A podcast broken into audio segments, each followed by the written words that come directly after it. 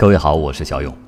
有人把商标和产品的品牌名比作是企业的名片，制造者与消费者直接对话的特殊语言。它的作用就是在商品经济的汪洋大海中，把自己与其他企业的产品区别开来，使消费者能够准确地辨认出自己企业的产品。按照专家们的说法。商标品牌的名称具有作为听觉符号的呼叫功能和作为视觉符号的辨别功能。汽车作为贵重的消费品，它的商标品牌名称不但要好听，还要有独特的含义。高级豪华汽车的商标的排名更是要有高雅的气质，要名副其实才能够相得益彰。在美国汽车制造商协会的档案里。记载有，自汽车工业诞生以来，世界上一千五百家汽车厂商生产过的三千多种汽车商标的名牌，其中呢，真正成为名牌的这种品牌的名称几乎是没有。但是由于好听的名字已经用完了，再起新的好名字就难上加难，稍一不慎就会犯错误。通用汽车公司曾经生产过一种环美牌轿车，上市之后呢，美国运动车俱乐部就提出了抗议。这个俱乐部产生的一种跑车也是环美牌，注册在先，所以呢，两家就对簿公堂。通用公司的庞迪克分部不得不按照每辆车五美元的价格，向美国运动车俱乐部支付名称使用费。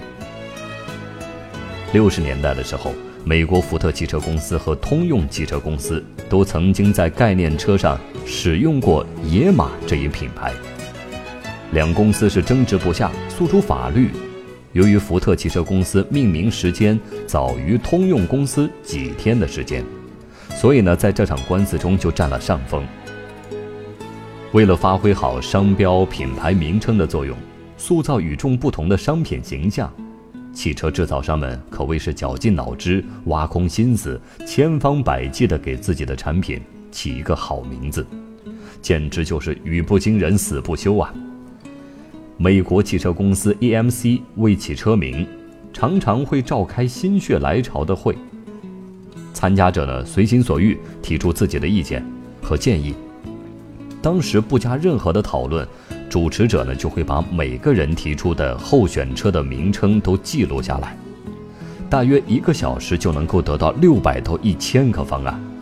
经过数轮的筛选，请专家对最后十到二十个候选名单来进行评判，最后呢交给董事会来做决策。福特汽车公司喜欢雨露相谋，在公共场所进行征询活动，比如说在超市拉住一个人，问他。呃，这某种汽车呢，使用某种品牌，你觉得是否合适呢？或者在听到某种汽车品牌的名称的时候呢，你会有哪些联想？以此来判断车名起的是不是合适。一九五五年，福特汽车公司新的异形车诞生了异形车部的经理克拉夫维上任开始呢，就发动职工以及他们的家属朋友给异形车来起个名字。几个星期之内就收集到了两千五百多个候选的车名。美国的新潮女诗人玛丽安娜·莫尔夫人也被邀请参加新车名的研究工作。她充分发挥了自己的热情和想象力，提出了一些在汽车上从来没有使用过的一些新的词儿，比如说“流云”“飞狐”“健儿”“乌托邦”等等。福特公司的广告部还开展了向社会征集车名的活动，得到了一万八千多条建议。一行车部成立了一个专门委员会，来负责对收集到的车名进行筛选。第一次筛选到了六千种，第二轮筛选之后剩下了四百个。在经过反复的研究，提出了两个认为最具魅力的名字：海盗、军工。在异形车部的审查会上，最后敲定为具有浪漫色彩的海盗。但是在福特公司总部的会议上，大家对海盗却并不感兴趣。有人提出用埃泽尔，也就是亨利·福特的儿子的名字，也有翻译成埃迪塞尔的这个名字，到最后被大家接受了。但是最终，这个车卖的并不好。中国第二汽车厂建厂之初，把卡车的产品定名为东风，但是注册商标的时候却发现，东风的商标已经被抚顺叉车厂注册在先，不能在卡车上再用了。